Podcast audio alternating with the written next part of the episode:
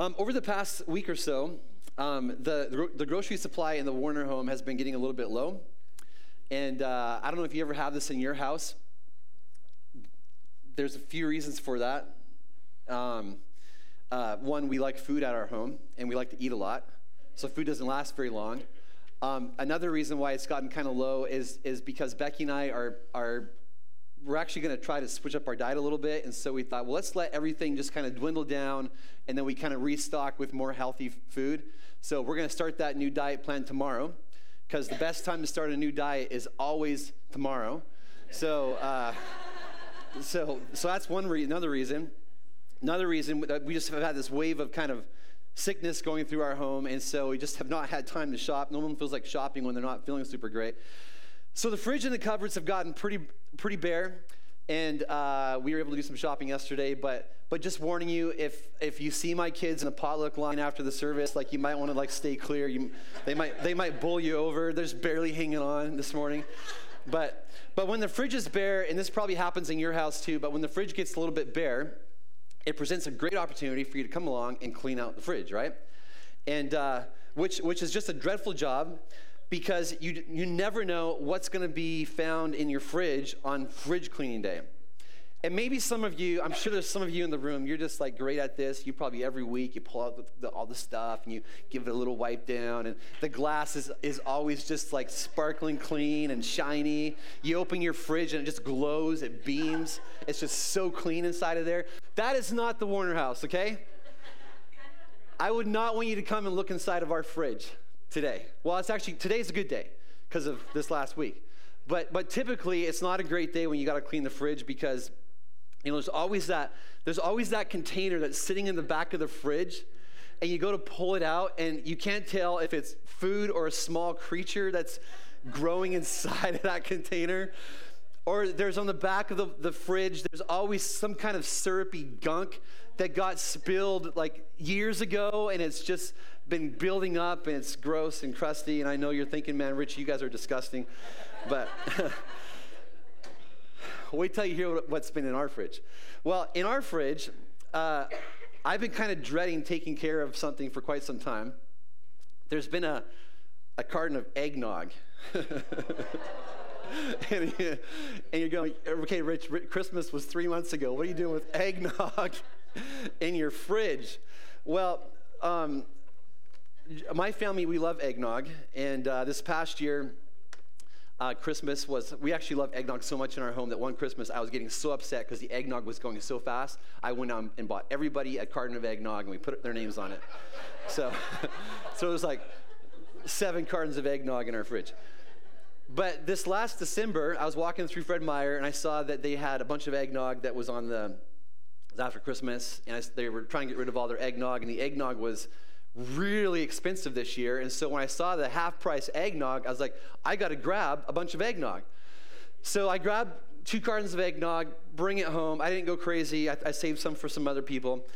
But, but here's the thing with, uh, with eggnog um, that, that I've discovered this year for whatever reason, eggnog before Christmas tastes way better than eggnog after Christmas. It's the exact same drink, nothing's changed, but after Christmas, eggnog just does not taste the same. I, have, I, I, can't explain it. I don't know if you've, if you've noticed this as well, but eggnog does not taste the same. And so we opened one of the cans of egg or cartons of eggnog, and I think it got like half, half, uh, half drank, and so then we just tossed the rest out. But there was this other thing of eggnog that was in our, it was actually in our garage fridge, and nobody just wanted to deal with it. And so at some point, it made its way into, it got opened, and it made its way into our, into our, uh, our kitchen fridge inside the house. And it just it just sat there and sat there and sat there and and mentally it become like that thing that you just hold dearly to in your home that needs to be tossed out, but it's just become like a part of you and it's got some sentimental attachment to it, fond place in your heart. Well, this past week, uh, we decided to clean out the fridge, and I decided it was time to let go of the eggnog. And it was hard, the struggle was real. And, and I learned something else about eggnog this week. Unlike most dairy products, eggnog actually has a pretty long shelf life. And so I opened up the eggnog and I started to pour it down the sink, and and I noticed that it, it, it, I was expecting it to come out like a big chunk of cheese kind of thing. Like, you, you know, have you ever had milk that's been in the fridge for too long and it's, it's chunks that come out? I was expecting that, but it wasn't chunky. And so my curiosity got the better of me, and I thought,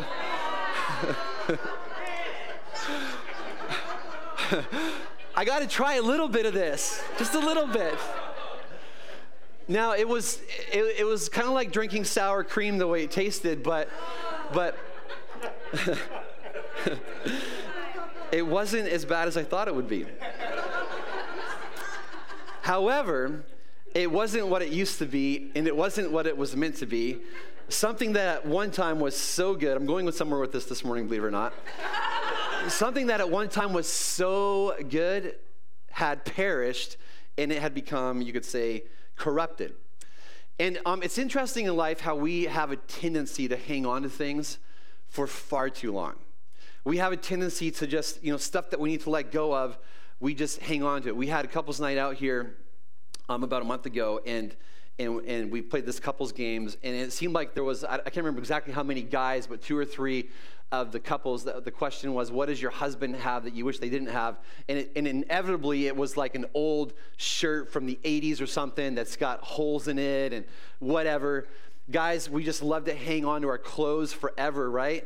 And uh, you know I have I have my favorite gym pants, and if you were look too closely, you would see holes and stuff. And I actually, you know, preparing this sermon, I, I was convicted. I tossed a pair of them in the garbage this week, and and I'm telling you, uh, freedom. But it doesn't matter if it's eggnog, gym clothes, you know, that old car in the driveway, furniture, doesn't matter. We just hang on to things way past the, the due date. And when it comes to physical things, material things, this actually isn't really that big of a deal, but, but um, where we really get into trouble is when we hang on to stuff on the inside far too long and it does do it does damage. It actually corrupts our heart it corrupts our soul it even can corrupt our mind. You have that resentment towards that person that did something to you way back in the day, and rather than forgive, rather than let go, you just hang on to that, that resentment. Or you have that relationship that you know is not a good relationship for you because it keeps dragging you down, it keeps pulling you back, it keeps you from, from living out the purposes that God has for your life, and you know it, but you just you hang on. Or you've got that habit that is robbing you of, of of just life and freedom and wholeness, but you can't let go of it. You keep hanging on. And today we're starting this brand new series. You saw the picture. It's called The Resurrected King. And we're going to be just looking at, uh, diving deep into the cross and the empty tomb and everything that, that these mean for us. And each week over the next four weeks, we're actually going to be looking at something that was forever changed, something that was reversed because of what Jesus did on the cross and through his resurrection. And today we're going to look at how Jesus reverses corruption. He reverses corruption. And to do that, we're going to look at the story of, of two gardens, two gardens that represent a lot of different things. The first garden we, we find in the ancient city of Jerusalem. It's a garden that has, it's likely got some flowering plants, it maybe has some trees. A lot of gardens back then were working gardens where there, there, there was, there was uh, you'd find maybe some grapes growing and some vegetables growing. There's maybe a meandering path or two through this garden. And somewhere in this garden full of living plants, among all the beauty, sits an empty tomb, a hole carved into the side of a rocky hill. And, in very early one morning, a, a lady approaches the garden. The lady's name is Mary, and she's expecting to find the body of Jesus who has just been crucified laying in the tomb. It's okay if we just if we start with Easter this morning instead of waiting four weeks? Okay. So she's approaching the tomb, and the Bible says early on Sunday morning, while it was still dark, Mary Magdalene came to the tomb. Now we know very, very little, little about this lady uh, named Mary Magdalene. We do know that she comes from an, a region of that area called uh, Magdala. That's where her name is kind of attached to. And we also know that when she first met Jesus, that Jesus actually cast seven demons out of her. And this tells us that this lady was tormented. It tells us that she had a dark, dark past. We don't actually know what caused the torment or where it all started or any of that kind of stuff, but we do know that she lived a life that was marked by pain. It was marked by pain. But Jesus comes along and he sets her free. Anybody here been set free by Jesus?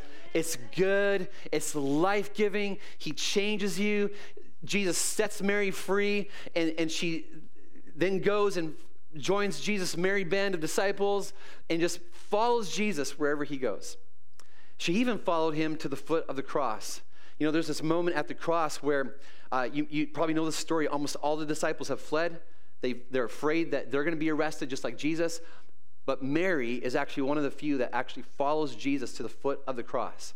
And then when Jesus is buried, the Bible mentions how only two followers of Jesus were there observing the burial of Jesus. One of those was Jesus' mom, Mary, and the other one was this Mary right here, Mary Magdalene. Mary had been transformed by Jesus and she loved Jesus very deeply. And so she's walking through this garden, making her way to the tomb in the dark, and we can only imagine the weight of grief, the, just the immense sorrow. This man that she's loved so much is no longer alive, she thinks, and, and she is just overcome with grief. And the Bible tells us that it's dark as she's walking there. I mean, just she's already feeling dark and heavy and sad and sorrowful, but even like she walks in the dark for whatever reason. And you got to remember, this is ancient Jerusalem. This isn't like today where she's got her iPhone and puts the little flashlight on to walk through the, the, the, the, the garden. No, it's dark.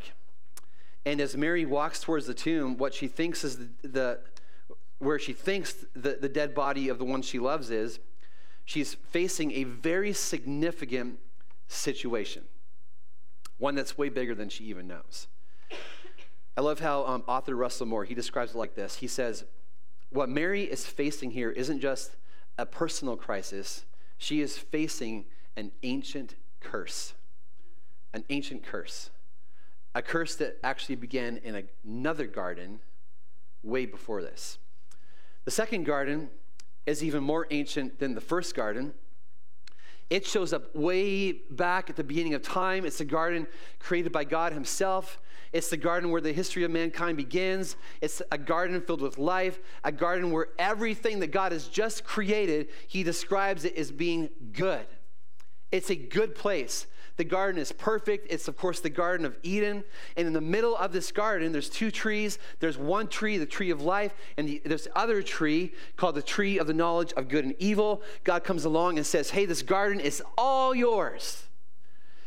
Enjoy it eat from all the plants. There's only one thing you can't do, and that's you cannot eat from the tree of the knowledge of good and evil. And of course, you know the story. Uh, Adam and Eve, they decide that they're going to not obey God. They're, they're not going to choose trust. Instead, they're going to they're going to eat from that fruit. And when they do, instantly, the Bible says sin came into the picture. There's a, uh, uh, there's a curse that comes along with it, a curse so far reaching that it touches everything and it corrupts. It corrupts everything. It even corrupts the plants. There's all of a sudden uh, thorns and, and thistles, and the plants would eventually all die. Earthquakes and floods all of a sudden become a thing. And where once humanity knew only the goodness of life, now death enters the picture along with pain and suffering and evil and heartache. The Bible puts it like this it says, When Adam sinned, sin entered the world. Adam's sin brought death. So death spread to everyone for everyone. Everybody in this room, everybody watching online, for everyone sinned. And this is a big deal because sin corrupts like nothing else. You know, a lot of times people misunderstand what sin is and they think that sin is, oh, if I just if I make a mistake or if I do something that the church deems to be wrong, uh, that's what sin is. But sin is, you got to understand something about sin. Sin actually runs way deeper than simply making mistakes or doing something wrong. Uh, sin, sin is the state of your inner person that naturally wants to resist or defy God and his ways. This, it's why the Bible calls it the, the sinful nature. It's because it's something that, that all of us are born with. You don't have to teach a toddler how to be selfish and get angry when they don't get their toys when they want them. They just know. They just know. And the, and the reason that we have such a hard time surrendering to God and trusting God and, giving Him our lives is, is because of sin. It keeps us from God, it keeps us from His ways. And, and even though you, you hear all the time about the goodness of God and, and who He is and how He's for you, even though you maybe sense that God is the way, the truth, and the life, even though you walk outside on a beautiful spring day with trees starting to blossom and mountains and plants and birds and frogs chirping and all this stuff, and you sense that there's a God out there, sin keeps you resisting Him. It keeps you going, eh, for another day. Or, nah, I don't really trust and believe that stuff. I, am I'm, I'm not going to do that. Sin keeps you resisting Him. It, it, it's what makes you do that thing that you know you shouldn't do, the thing that you really don't want to do. You do it anyway. Why? Because of sin. And in the Garden of Eden, all that was good, with, with one act of disobedience, all the good had now been corrupted. It had been corrupted. You know, corruption is something that nobody Nobody likes corruption. It doesn't matter if, it, if it's good eggnog gone bad or, or uh, a corrupt banker. You know, we've heard about some of this the last couple weeks. A corrupt banker making off with, with a millions of dollars and leaving you with nothing. Nobody likes corruption. And, and that's because of what, what corruption is. Corruption is, is a state of decay. It's what happens when a big, ripe, juicy apple is, for whatever reason, left in your fruit bowl and it, it over weeks it just gets decayed. It's a healthy body becoming sick, frail, weak. You know, I've yet to meet an elderly person who's saying, you know, I'm so glad my body is not a 25 year old body anymore. Um, you know, I just love my arthritis. I, I just love the achy joints. You know, I just, I, I love the balding head and the hair loss. It's just so amazing. You know, I never in my wildest dreams thought cataracts would be this good. They're just, they're awesome. Nobody ever said that. In fact, we're all saying, Lord, heal me of all this stuff. Heal me. Make it go away. It's because corruption is a state of decay.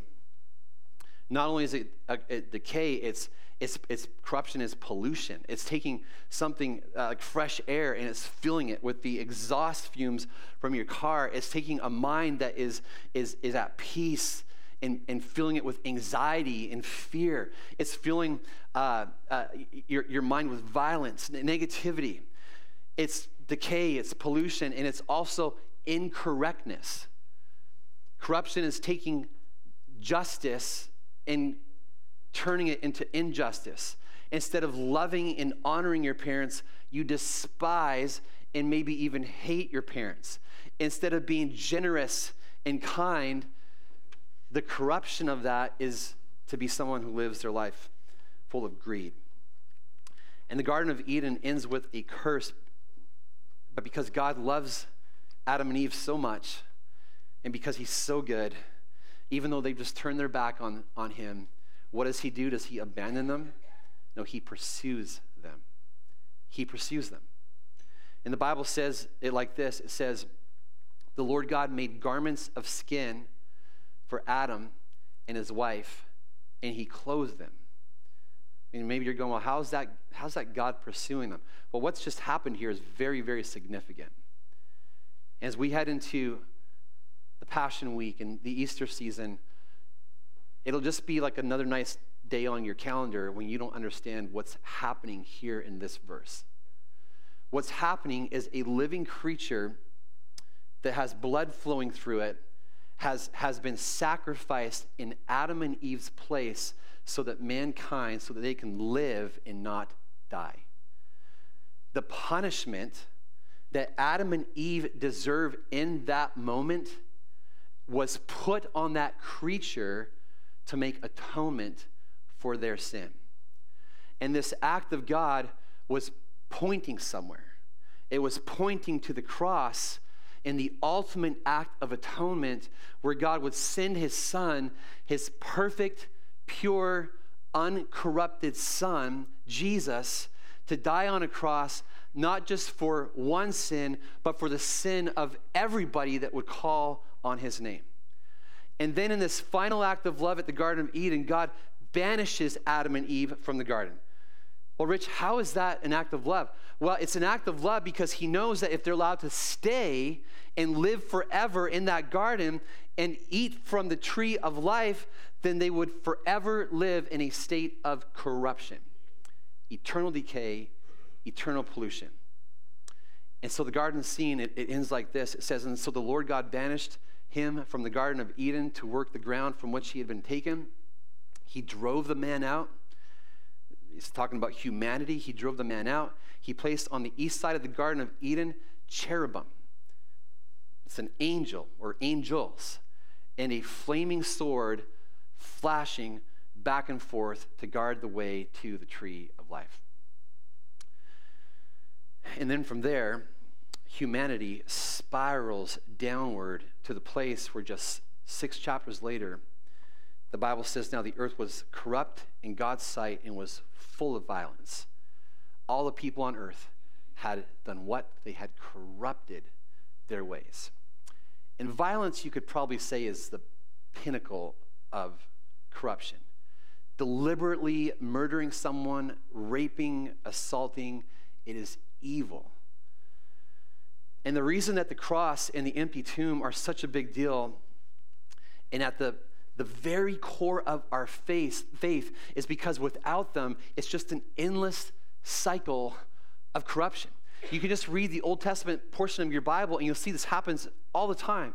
People would, would, would call on God and they would follow God and love Him, and then, then another generation would come along that, that didn't know God so well, and they would just go off and they would wander away from God, and then it was just it was it was brokenness and heartache and, and corruption.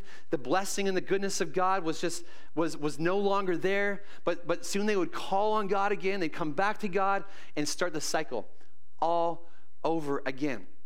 And some of you are living your life like this.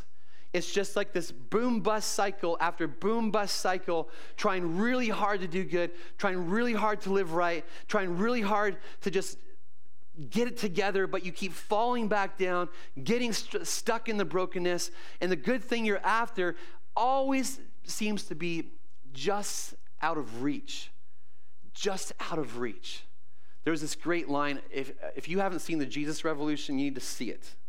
It's a movie that's playing, I think it's still playing this week. Powerful, powerful movie. Bring a box of Kleenex. But there's this great line, it's about the, the, the, Jesus movement back in the, the 60s and the 70s. And there's this great line in the movie where a lot of the church had kind of resisted this, this, this group of people. But there's this great line in the movie where the, the one of the, the main characters says, hey, They're all looking for God. All of them. They're doing the same thing that you're doing, they're just looking in the wrong place. They're looking in the wrong place. And maybe that's you. You're, you're, you, you, you're looking for joy, you're looking for satisfaction, you're looking for love, and you're looking for goodness, and you're, you're looking for healing. You're looking for God, but maybe you're just looking in the wrong place, and it, it seems like what you're after is just out of reach. This is the corrupting power of sin. And there is only one way to escape the corrupting power of sin in your life, and that is Jesus. It's the only way. The Bible actually puts it like this it says, It was not with perishable. Some versions of the Bible actually use the word corruptible there. It was not with perishable things such as silver or, or gold that you were redeemed from the, the key phrase for somebody in the room or online today the empty way of life handed down to you from your ancestors, but it was with the precious blood of Christ, a lamb without blemish or defect. Through him, you believe in God who raised him from the dead and glorified him. So your faith and hope are in God. For you have been born again, not of perishable seed, or you could say, not of corruptible seed, but of imperishable through the living and enduring Word of God. Jesus reverses the corruption. And when you put your faith and trust in Him, what happens is you're born again. And, and, Jesus is the one who used that phrase because it's, it, it describes what happens to you. Now, obviously, you're not born again physically, that's going to come down the road. But what happens is your spirit is, is born again. You've got this sinful nature that you inherited from, from, from, from Adam and Eve. But, but when you, you give your life to Jesus, it's born again and you're born again with the, what the Bible says is imperishable, incorruptible seed through the living Word of God. And when you put your faith and trust in Jesus, sin's power is broken in your life, defeated. He opens up the door for life eternal. And when we put our faith and trust in Him, all this is ours. All this is ours. Romans 6 declares that we are set free from the power of sin and made alive to God. Alive to God. And so, back to the second garden, the one that we were talking about in the beginning. Here's Mary. She's making her way full of grief and sadness through the garden. She's seen Jesus crucified, she's seen Jesus buried, and she thinks that she's going to anoint his body with, with perfumes, but instead she encounters an empty tomb. And at first, you know, on, the, on this side of it, we're like, that's like immediate moment for celebration. But she doesn't know what's going on. And, she's actually afraid that Jesus' body has been stolen. And the Bible says this it says, Now Mary stood outside the tomb crying, and as she wept, she bent over to look into the tomb, and she saw two angels in white seated where Jesus' body had been, one at the head and the other at the foot. The angel then said, Do not be afraid, for I know that you are looking for Jesus who was crucified. He is not here, but praise God, hallelujah, he has risen just as he said. And get this. Remember how in the Garden of Eden, the angels are standing there with like this flaming sword? They have just been banished from the garden. The angels are making sure they don't come back in. In this garden, the angels are saying, Come and see the place where he lay. Come see where he lay. It is an invitation to holiness and to the victory that Jesus has just accomplished. Jesus has, has freed us from the corrupting power of sin. You know, I think one of the greatest lines, there's a lot of great lines in the movie world, but I think one of the greatest movie lines that I, I personally like, it's up top of my list, comes from a movie called um, The Shawshank Redemption. Um, and it's this story of these two men who are put in this uh, state uh, prison. Both are serving a sentence of, of many, many hard years. Um, one of the men sees no hope. He's just kind of got in his head that this is going to be his life. He's just going to be imprisoned. He's just going to be doing the same thing every day and, and just all that. He's got no hope. But he's met his friend, guy named Andy Dufresne, at some point. Andy Dufresne has been put in this prison um, unjustly. He shouldn't be there. He's there for a crime he didn't commit. And, there, and, and so one has no hope, but Andy Dufresne has got some hope hope is alive. And so they're having this conversation, and, and the one guy with no hope doesn't know that Andy Dufresne is devising a plan to escape out of the prison. And, and at one point, as they're having this conversation, uh, it comes, there's this, there's this quote, this phrase, and a lot of you will recognize this. Andy Dufresne says to the guy with no hope, he says, I guess it comes down to a simple choice, really get busy living or get busy dying get busy living or get busy dying. And my question for us today, for you, is which one are you? Are you in the get busy living camp or the get busy dying camp? And, and I'm just gonna I'm just gonna be very straightforward this morning and direct.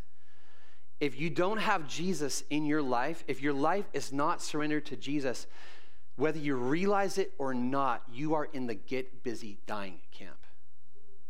That is the camp that you are in. Maybe you know it.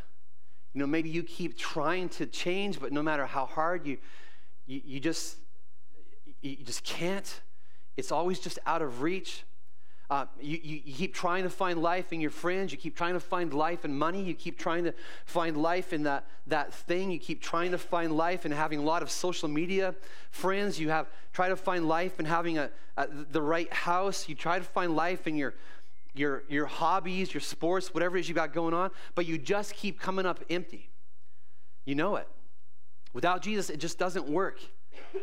But, but get this the, the news gets even worse for you because even if you were to, to be able to find some joy and satisfaction in this life without Jesus, one day it will all end in corruption. You cannot escape. Not one single person listening cannot escape the reality that you are going to die one day. You're going to die. And without Jesus, that moment does not go well for you. It's the moment where the corrupting effects of sin become irreversible. Irreversible.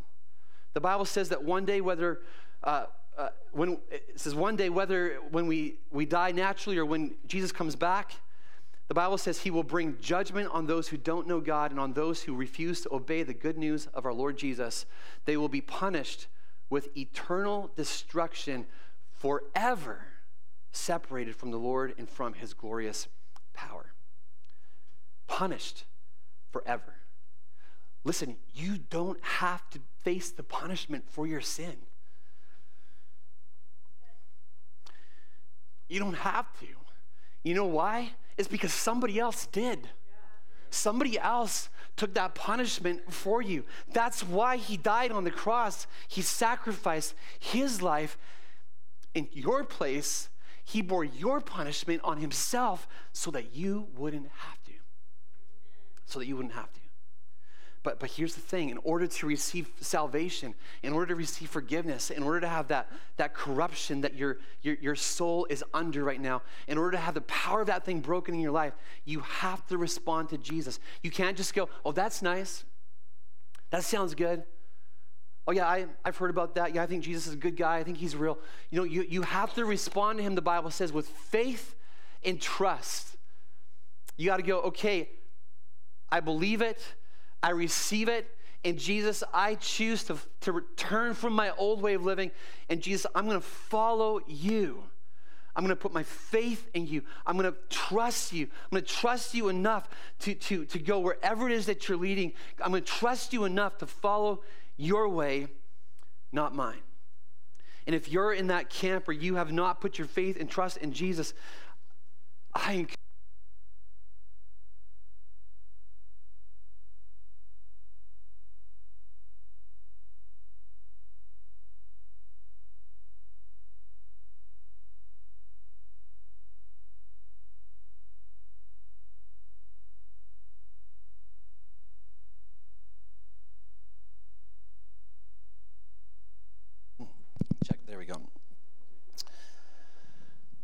you're listening today and you would go, Oh, I have Jesus. I've, I've put my faith and trust in him. And you've been born again. But, but for some reason, you're not living in the fullness of what Jesus bought for you on the cross. You're not living in the fullness of, of what the resurrection means for you. You're not living in the fullness of that. You're still living like you're dying. You're still living as if the corrupting power of sin has not been reversed. you you keep walking in the old you and not walking in the new you. And God's invitation for you today is to put off the old you and begin walking in the person that He's called you and He's created you and He's made a way for you to be. Walk in that, Jesus says. Well, Rich, what does that what does that look like? What does that look like to walk in Jesus' way? And, and I want to, as we're wrapping up this morning, I want to read some some scripture to you, and I'm going to invite the worship team if you would you would come at this time. And I, and I want you, as I'm reading this text, I want you to hear what Jesus is calling you and inviting you into. He is inviting you into life and life to the full. That's what he invites you into today. And I'm going to read this text. Some of you might want to just close your eyes and be in the moment and just listen to what Jesus would want to say to you. But, but hear his invitation to you today. It says this it says, Since you have heard about Jesus and have learned the truth that comes from him, throw off your old sinful nature and your former way of life, which is corrupted by lust and deception. Instead, this is God's invitation to you today. Instead, let the Spirit renew your thoughts and your attitudes. Put on your new nature, created to be like God, truly righteous and holy. So s- stop telling lies. Let us tell our, our neighbors the truth, for we are all parts of the same body. And don't sin by letting anger control you. Don't let the sun go down while you're still angry, for, for anger gives a foothold to the devil. If you're a thief, quit stealing. Instead, use your hands for good work and, and then give generously to others in need. Don't use your, your don't, don't use foul or abusive language. Instead, let everything you say be good and helpful so that the words will be an encouragement to those who hear them. And do not bring sorrow to God's Holy Spirit by the way you live. Remember, He has identified you as His own, guaranteeing that you will be saved on the day of redemption. Get rid of all bitterness, rage, anger, harsh words, and slander, as well as all types of evil behavior. Instead, I love how God just doesn't say, get rid of it. He says, here's, here's what I'm asking you. I'm calling you into this instead. Instead, be kind to each other, tenderhearted, forgiving one another, just as God, through Christ, has forgiven you. Imitate God, therefore, in everything you do, because you get this. You are his dear children. Live a life filled with love, following the example of Christ. He loved us and offered himself as a sacrifice for us, a pleasing aroma to God. Let there be no sexual immorality, impurity, or greed among you. Such sins have no place among God's people. Obscene stories, foolish talk, coarse jokes, these aren't for you. Instead, let there be thankfulness to God. You can be sure that no immoral, impure, or greedy person will inherit the kingdom of Christ and of God. For a greedy person is an idolater, worshiping the things of this world. Don't be fooled by those who try to excuse these sins, for the anger of God will fall on all who disobey him. Don't participate in the things these people do, for once you were full of darkness. For once you were full of darkness, but now you have light from the Lord. So scripture says, so God says to you today, so live as people of light. Jesus, I just want to thank you today that you have reversed the corruption of this world. I thank you, Jesus, that today, God, you are calling us, God. Um, God, you're inviting the person in this room who's never put their faith and trust in you. God, you're inviting them to yourself. You're, you're, you're, you're saying to them, hey, the, the brokenness that you know is there, you're not going to find it in the things of this world. Lord, you want them to, to hear that they're going to find it only in you. God, I pray, Jesus, that, that Lord, um, God, there would be a courage and something aside of, of men and women and students, even right now in this moment, that would say, I'm going to turn from the ways of this world and I'm going to put my faith and trust instead in Jesus. And as your head are, in, is, is bowed and your eyes closed, if that's you this morning, you've never put your faith and trust in Jesus, but you're going, today is the day I'm going to do it that's you, put your hand up nice and high. I want to just pray with you this morning. Anybody here, you're in that camp. Anybody. You're going, today is the day. I'm tired of living in brokenness. I'm tired of living a life of the corrupting effects of sin. Is there anybody here today who go, Yes, that is me, and today is a brand new day? I'm going to put my faith and trust in Jesus. Anybody here?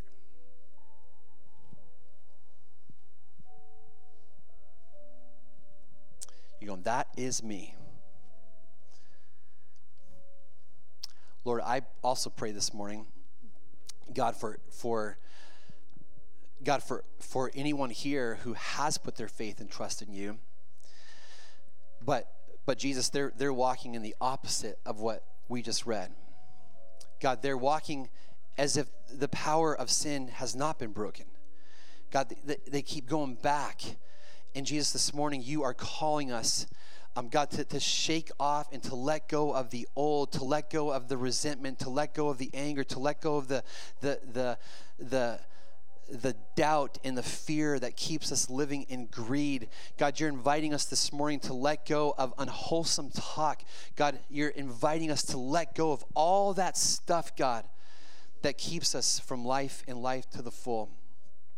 And so, God, I, I pray that this morning, Jesus, we would have the boldness and the courage and the, the faith to let go of those things and to step into a new season of freedom, got a new season of life, got a new season of hope and peace and courage. God, may we have the faith to do that. And God, I just want to thank you so much for everything that you did for us on the cross. God, I thank you that, God, even though we deserve the punishment for our sin, Jesus, you stepped in and said, Hey, I'll, I'll take that for you. Thank you so much for the cross. And God, I pray, Lord, that over the next few weeks, God, as we just reflect on all that you've done, I pray, God, that you would you just amaze us all over again at your extravagant love, your extravagant goodness and kindness and mercy towards us. God, I pray all these things in the name of Jesus. And everybody said this morning, Amen. Amen. Amen. Hey, awesome. It's been really good having you out this morning. I'm, I just want to invite you back next week as we just keep looking at all that the cross means for you and what, what the resurrection means. You know, my heart for all of us is that we would truly walk in the resurrection power of Jesus. That we would, we would walk in the fullness of what he's done. We would walk in life and that we would carry that to our families, our places of work, our schools, wherever it is that, that God leads us. Why don't you stand with us as we wrap up this morning by just singing a song about the, the goodness and the person of Jesus? And let's just go out of here this morning with a heart of worship. Uh, don't forget that after the service this morning, we're going to have a bunch of food out there in the foyer. Um, if you want to help us, we're going to kind of shuffle the chairs around a little bit, get some tables out here. But you are all invited to stick around, enjoy some food. If you're watching online, unless you live somewhere outside the state, get in your car, get down here and join us. And uh, it's going to be a lot of fun. So have a great day and a great week, and, and God bless.